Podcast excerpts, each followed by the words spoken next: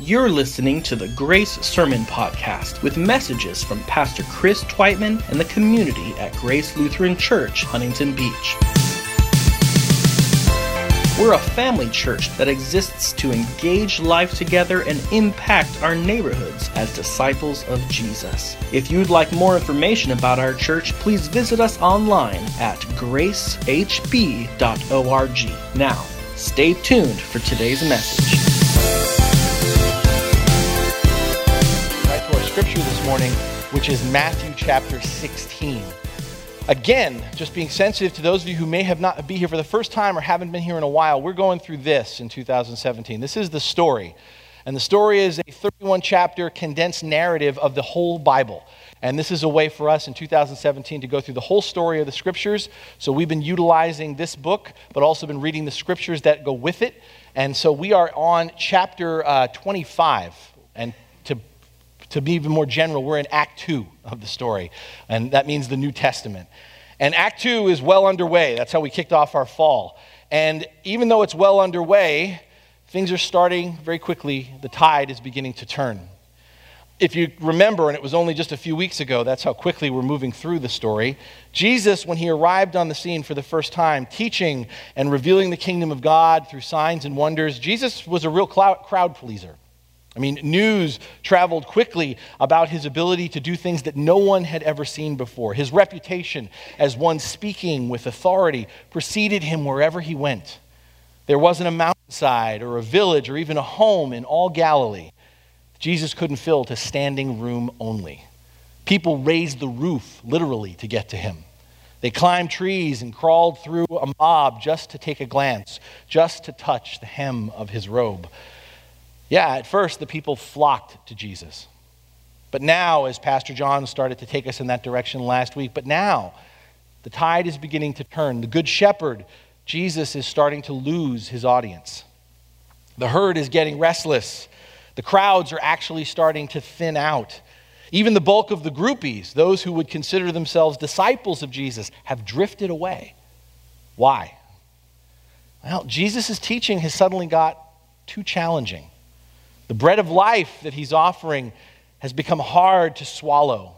His miracles still impress, sure. But some of those stories, you know, those parables he's telling, they're just plain outrageous. Samaritans as good neighbors?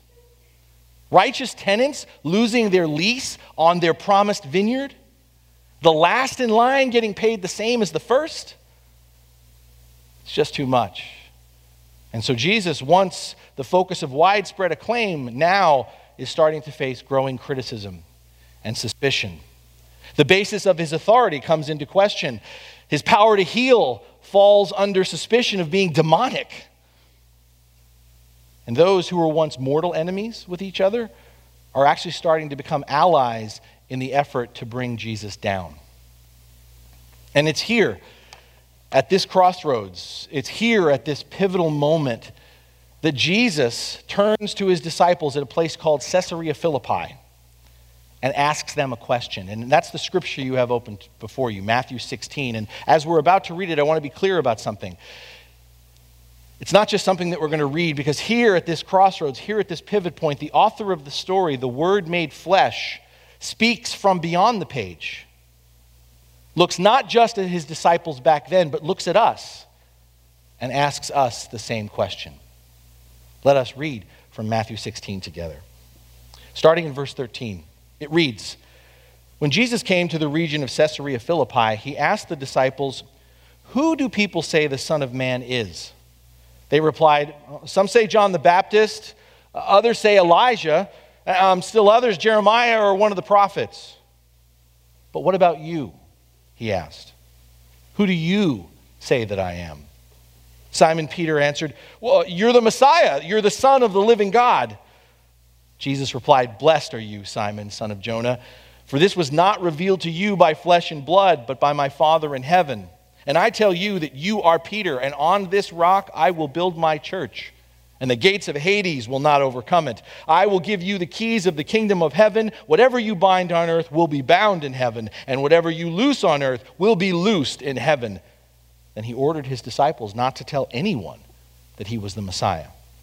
From that time on, Jesus began to explain to his disciples that he must go to Jerusalem and things at the hands of the elders, the chief priests, and the teachers of the law, and that he must be killed on the third day, then be raised to life.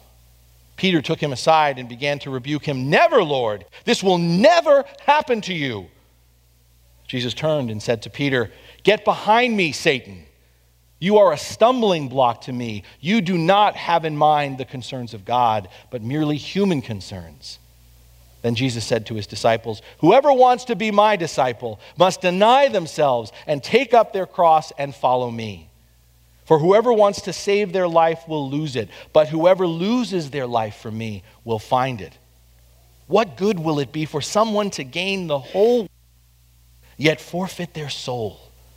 Or what can anyone give in exchange for their soul? And this is the word of the Lord. Thanks be to God. Who do you say that I am? It's the question everyone has been asking since Jesus first arrived on the scene.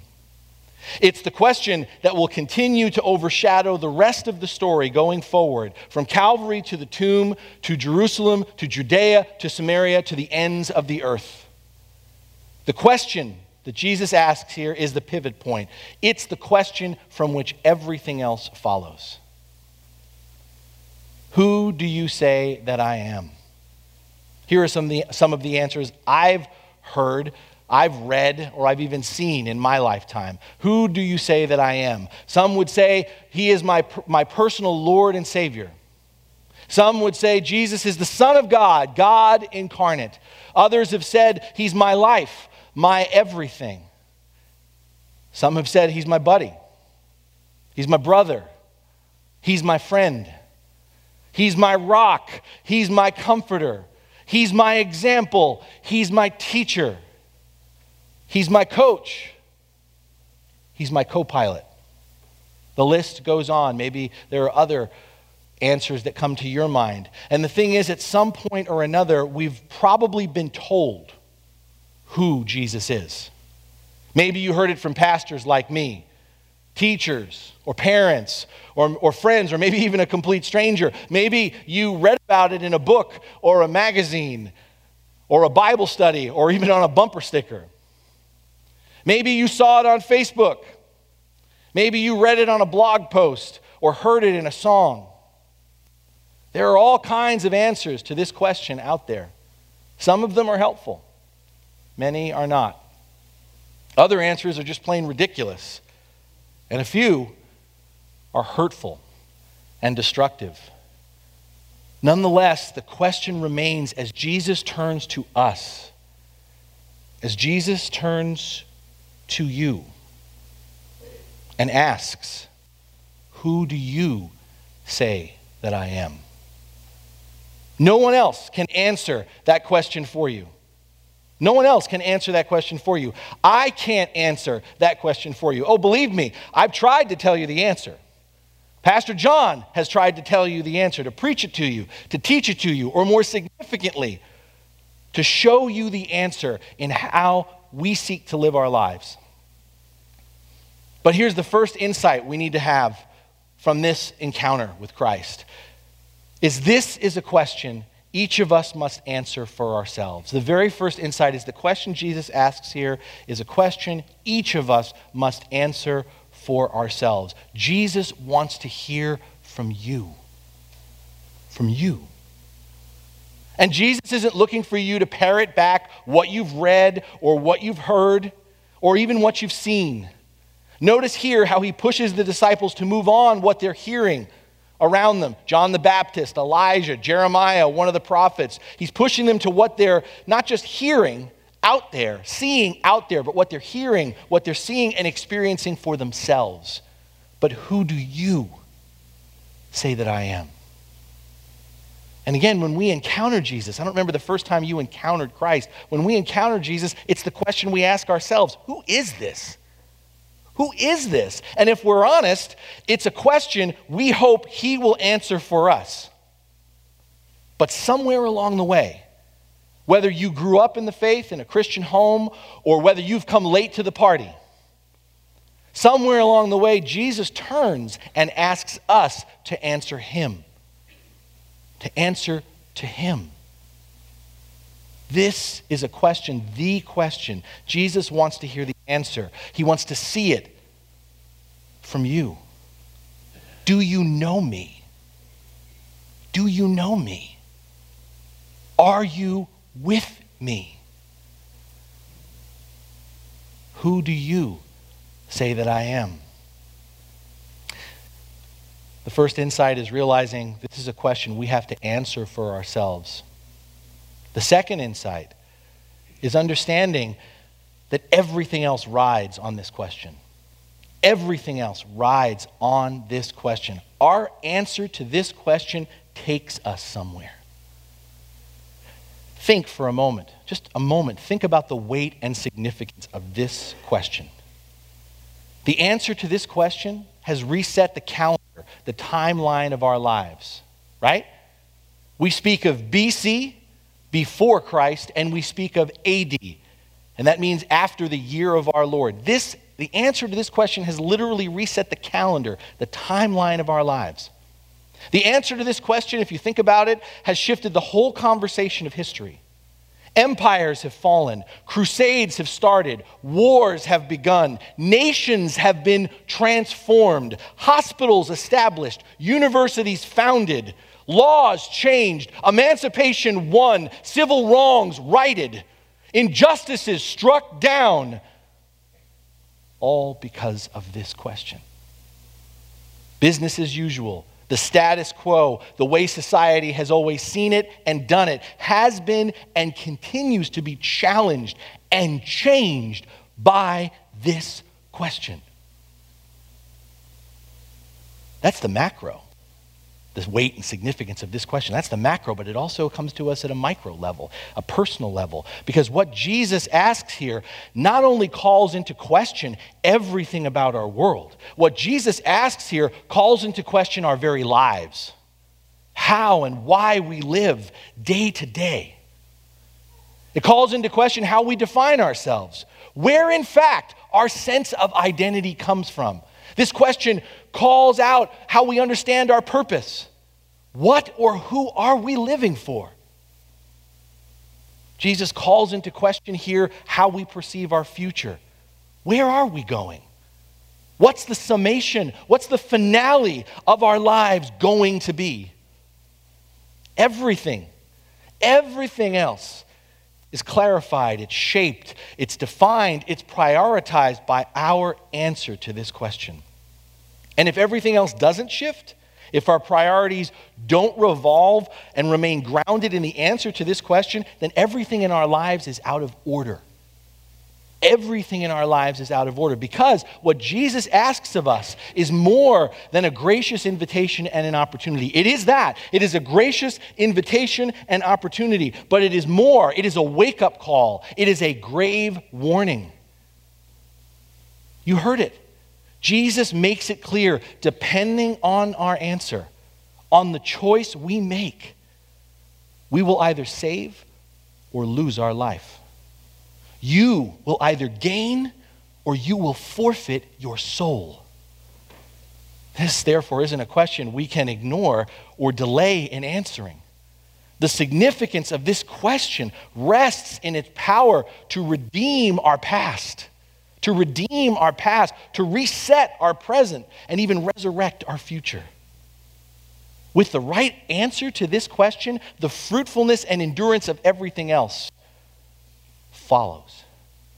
Our work, our play, our relationships with our family, our friends, our communities, our relationship even with ourselves flows from the correct answer to this question.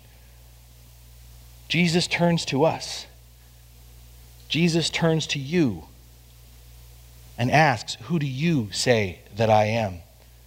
The first insight is to realize each of us must answer this question for ourselves. The second insight is to realize this question affects everything else.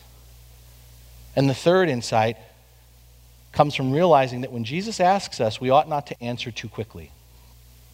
We ought not to answer too glibly either. Take care, take caution. Because despite what we might think, despite what we have been taught, the answer isn't obvious or easy. Many people couldn't figure it out, right? Even Peter needed help getting there. Did you catch that? Do you remember this in the story? Even Peter needed help getting there. Jesus is clear in his first response to Peter Blessed are you, Simon, son of Jonah. For this was not revealed to you by flesh and blood, but by my Father in heaven. This is a question we all have to answer for ourselves. This is a question that changes everything else, affects everything else. But here's the third insight. While this is a question we have to answer for ourselves, this isn't a question we can answer on our own. This isn't a question we can answer on our own. The answer is given to us. We can't get there by ourselves. The question and the answer reflect the reality of everything else in our lives. It all comes, all of it, by the grace of God. In other words, it's not about how smart you are. It's not about how smart you are. It's not about how much effort you put into it. It's not about how earnest you can be. It's not about working your way to becoming an insider and deserving special access. Jesus asks the question. Jesus gives us, Jesus tells us, Jesus shows us the answer. We just have to receive it, submit to it, embrace it as our answer. But still, take care, take caution. Because even then, when we have been given the answer to the question, we cannot get ahead of ourselves just running with what we think we know, with what we think we understand. By the grace of God, we know who Jesus is.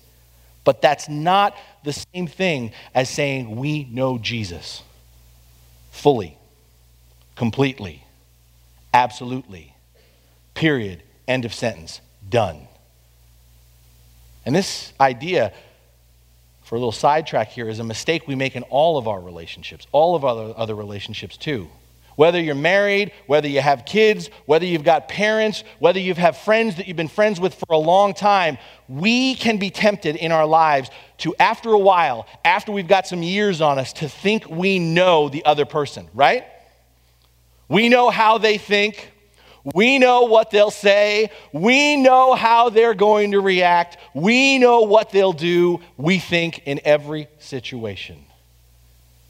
But as you know, even though we do this, you know, this is a disrespectful and sometimes a dangerous mistake. You and I, we have been fearfully and wonderfully made by our Heavenly Father. While we may have similarities, genetic, personality, stylistic or otherwise, with each other. Nonetheless, our Maker has uniquely and distinctly created each one of us. Some of you may look like, someone may look like you, someone may talk like you, someone may act like you, but there will never be another you. That's how brilliant, that's how beautiful our God is, right? He never just copies his work. How many of you have copied your work before? Be honest. I'm just going to copy and turn this in another time. God never just copies his work. Never. He always breaks the mold. Every creation is a rare, select, and first and only edition. And if that's true, and think about it, there's absolutely and definitively no figuring out another person, no matter what appearances may tell us. I mean, another way to think this is a big part of our struggle because of sin, right? A big part of our struggle is we can't completely figure ourselves out, right? I can't completely figure myself out. And if I can't do it, then you're not going to do it get any better.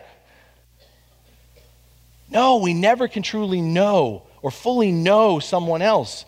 And this is, by the way, in case you're suddenly like freaking you out, this is it. This is, this is a truth. That reality is what defines the great risk and the tremendous adventure of any relationship. The continual discovery of the other person and the surprises that come along the way. And this is why relationship is not for the faint of heart, right? And and Jesus, this is true of us as humans, and we look at Jesus as a human being, he was fully human. Jesus shares and reveals a great deal about himself, but not everything. I mean, from start to finish, the disciples are always dumbfounded, right? They're always living. It doesn't ever change, does it? The disciples are always living in that space between comforted and confused. Right? Comforted and confused. Because Jesus doesn't reveal everything about who he is. To take this from the other angle, we testify that Jesus isn't just fully human, we say that Jesus is also fully God. And if Jesus is fully human, not only fully human, but also fully God, how much more so is what I'm saying true? Over and over again through the scriptures, God tells us, My thoughts are not your thoughts, and my ways are not your ways. So if Jesus is fully God, then we can know who Jesus is, but there's no way we can completely, fully, and absolutely know Jesus. We see in part, not in full. And why I'm hitting this so hard this morning is that when we forget this, when we presume to completely know someone, another person, let alone know Jesus, when we presume, when we assume we've got them all figured out, we have a saying, don't we? Familiarity breeds the idea is we start taking the other person for granted. We begin making assumptions about that person and act on those assumptions rather than letting that person be who they are. Maybe even surprise us. Peter does this, right? That's what happens here. Peter does this. He's given the answer to the question, and then he presumes to think he knows a lot. That he knows better that he knows who Jesus is, right? When Jesus starts talking about suffering and dying, Peter actually, it gets me every time. I'm, I'm always just blown away by this. Peter actually rebukes Jesus. Don't talk like that. That's not who you are. I know you. Think about this. Peter, who didn't have a clue a moment ago, before a little divine enlightenment, now presumes to school Jesus on who he is. Peter was so certain he knew the answer to the question, he closed himself off from the need to keep learning from Jesus. The possibility of getting to know Jesus better. And there's a key word here, and it's real easy to miss. It says, Jesus then began to teach them. To teach them. Beloved, before we can speak about Jesus, we need to be sure we're learning from Jesus. Before you start talking about Jesus, you need to check and make sure you're still learning from Jesus. And it's always got me in this passage. There's that moment, it's really weird, right? Where Jesus, when, when Peter gets is given the right answer, there's that weird line where all of a sudden Jesus tells them not to tell anyone that he's the Messiah. Don't tell anybody, shh. And it's weird. But I think the reason that Peter and the other disciples are told not to share what they've been given is because they're not ready to share what they knew. They're not ready to share what they've been given about who Jesus is because there's still more for them to learn about Jesus. Can we be honest? I mean, I think that's our practice here. We like to tell the truth. Can we be honest that much harm is done in this world today by zealous disciples, sincere, well meaning people who love Jesus but have not taken the time to be instructed by him, or who have taken a little bit of knowledge and just run with it. They represent their faith and their loyalty to Christ in ways that actually contradict what he's all about. When we think we know Jesus completely, fully, absolutely, when we think we have nothing more to learn about Jesus, we can take Jesus for granted. Or worse, we can treat Jesus with contempt.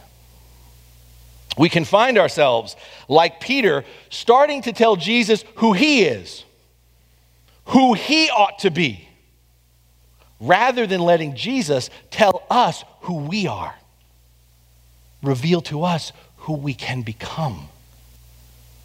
We can't. We can't try to force Jesus to be something more convenient for us as Peter did. The question Jesus asks us isn't one to be figured out like a theology or Bible exam. The question Jesus asks us isn't so much to be resolved, as it is to be lived, lived by us. All of us have to continually grow in our understanding of who Jesus is. On this side of eternity, here and now, in a sense, there is no once and for all, finally and forever answer to Jesus' question. Until Jesus comes home, takes us home, or comes back, we are always living the question. I mean, who Jesus was when I was a child is different than who Jesus was when I was 30. When I was a kid, I was raised Catholic, as many of you know, and I was in catechism class, and we had this assignment to draw a picture, or you could cut something out uh, of who Jesus is, who's Jesus. And I came in with my picture, and my picture that I presented very, very proudly of who Jesus is was a picture of John Wayne. and I still remember my teacher going, Oh, Chris, wow, oh, wow, okay. Why do you have a picture of John Wayne? And my dad likes John Wayne. And, how, and his teacher was like, So, how is John Wayne Jesus? And I said very succinctly, Well, John Wayne always wins. Jesus always wins. Jesus is John Wayne. And she was like, Okay, who's next? All right. Who Jesus was to me when I was a kid, right? As a child is different than who Jesus was when I was in my 30s. It's different even now than who Jesus is for me today. And hopefully, who Jesus is for me will be different next year than who he is for me today. And, and again, if you're freaking out as I'm saying this, understand it's not that Jesus has changed. I have. It's not that Jesus ever changes. Jesus doesn't change, but I do, hopefully. In continually, constantly engaging his question, living it out, I not only discover Jesus anew, I discover myself anew. The first insight is this is a question we all have to answer for ourselves. The second is the answer to this question changes everything. The third is this is a question, an answer that we have to answer for ourselves, but it can only be given to us by the grace of God. And even when it's given to us, we have to keep living into that question. It's not a question to resolve, it's a question to live into. And the final insight, the last insight, is to realize this question, like the one who asks it, is a mirror. Answering and living the question helps us to see who we are, where Christ is in us, in our lives, and where we are becoming, who we are becoming in Him. And that means that in some ways, our answer says as much or more about us than it does Jesus. How we answer, once again, doesn't change who Jesus is, it always changes who Jesus is for us. And like all mirrors, this question Jesus puts before us always reflects the truth. In the midst of our answer, it always reflects the truth in the midst of what we might say versus how we're actually living. I've avoided it to this point, but the standard answer to the question Jesus asked, Who do you say that I am? The Bible's go to answer, the Sunday school answer, is Jesus is our Lord and Savior. Who do we say that Jesus is? He's my Lord and my Savior. Really? Really? What does this answer mean? What does it mean to say Jesus is my Lord and my Savior? What does that answer look like lived out? What does it look like to live out the answer, Jesus is my Lord and my Savior? Well, let's start with the easy part, so to speak. Let's start with we declare Jesus is our Savior. My friends, Jesus as your Savior doesn't mean he only swoops in like Superman and rescues you when you're at death's door and about to breathe your last breath.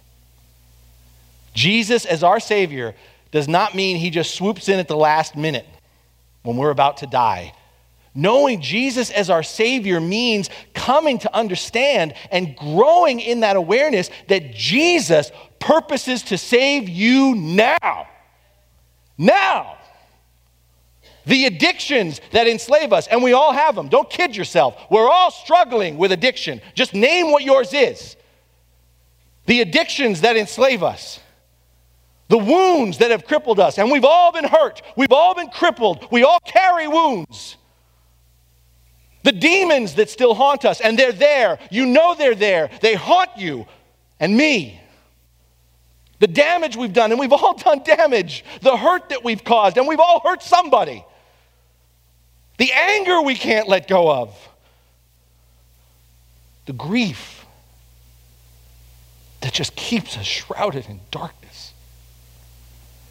Jesus doesn't come to save us, to rescue, to heal, to redeem us from such things when we die. Jesus comes, as John so beautifully preached last week, to bring eternal life. And my friends, eternal life doesn't begin later. Eternal life in Christ begins now. Salvation comes to us in Christ today. Today.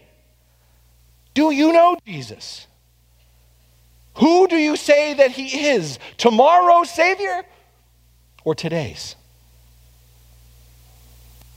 A Savior at the end or our Savior everlasting? Who do you say that I am? We say that Jesus is our Lord and Savior. We've talked about Savior, let's talk about Lord. We say Jesus is our Lord. Do we understand what that means? What does that look like lived out? My friends, Jesus as Lord doesn't mean Jesus only reigns when you're confronted by an obstacle. Jesus only reigns when you're facing a problem. Jesus only reigns when you've taken a hit to the gut. Jesus isn't the muscle, you know, the protection we call in. Hey, Jesus. Jesus isn't the muscle of the protection that we call in when the opposition gets too fierce when the winds start to pick up, when the storm turns deadly. No, knowing Jesus as your Lord means coming to recognize and yielding to his intention and his insistence every day of ruling in your life, guiding, correcting, and directing your life now. Now. Those expectations you're having, we all got expectations. What are yours? We've all got them. The decisions you're figuring out, we're making decisions constantly. What are you deciding upon today? Those commitments you're making, we all have to commit. What are you committing to? Those actions you plan to take. We aren't just sitting here, we're going to take action. What action are you planning to take? Those thoughts you're having. We all think, whether we want to or not. Those prejudices that you're carrying, and we all have them those judgments you're passing, and it's oh so easy, and we pass them easily. Those words that you're literally speaking, they're actually coming out of your mouth.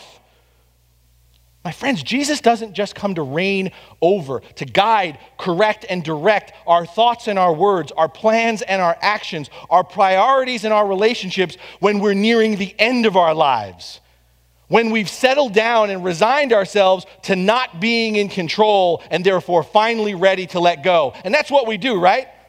Right?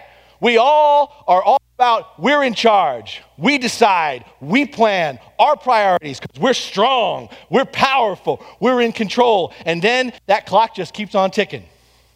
That body just keeps on growing. And it stops growing up, it starts growing out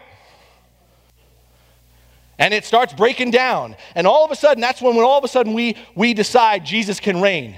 When our body starts to hurt, when our mind starts to fail, when our breath is getting harder, and we realize we're not long for this world and we can't take it with us. Okay, Lord, I've decided you're in control.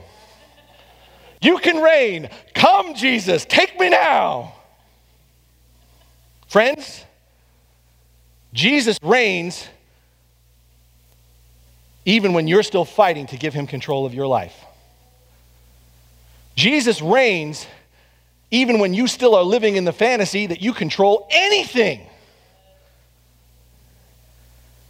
Jesus reigns even even when you keep holding on even when you keep holding on to all these things, to all these things that you think are yours, that you think you've earned, that you think you deserve, that you think you can keep, that even when, when you breathe your last dying breath and you've still held on to them, when you finally have passed, someone's going to prick your fingers open and just take it from you. It's going to be gone. Jesus still reigns. And Jesus wants to be Lord of your life. He invites you to let Him direct, correct, and guide your life. Not at the end. Once again, Jesus comes to bring eternal life, the life you were meant to live, the truth, the love, and the grace you were meant not only to graciously receive, but to generously share, not when you pass from this life to the next, but today. Today. Do you know Jesus? Who do you say he is? Your Lord? Is he really?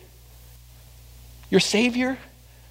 Do you think his kingdom is in the land far, far away? Or are you living in his kingdom now? Man, the question is everything. But you know, we were reading it together, and there's this moment when Jesus takes it up a notch, right? He has this statement, and Jesus says, You heard it. If anyone would come after me, he must deny himself. I don't know about you, but for most of my life, I've always heard that as like the big gulp moment. You know? Man, that's intimidating. But the reality is, what Jesus says here, coming after him, following Jesus, is a privilege. Coming after him, following him is a privilege. Jesus invites us to follow him, to learn from him. He gives us, he offers us salvation, but it's not without his lordship. Yielding to his reign and his rule in our lives. And we need to hear that, right? It's a package deal. It's not an offer we can negotiate or split. We have been invited to have life, eternal life from Jesus, but it's on His terms. We have to follow His way or not at all. And yet, you and I, we're wheeling and dealing, right? I love Jesus as my Savior. Jesus as my Lord. Mm, yeah, okay. Sure. For some things, maybe later. When Jesus says this, when He says, Whoever would come after me must deny himself. What I realize is the biggest obstacle to this question Jesus puts before me, this invitation, the biggest obstacle is me. Jesus says, listen to this deny yourself, take up your cross, and then follow me. Hear that. Deny yourself, take up your cross, and then follow me. I don't know about you, but I'd prefer to follow from a distance. I'd prefer to follow from the comfort of my point of view rather than his. I'd rather follow Jesus as the hero of every story. I'd rather follow Jesus as the hero of every story rather than bear the cross and sacrifice for others. Deny yourself, take up your cross, and then follow me. Can't we just jump to the follow part?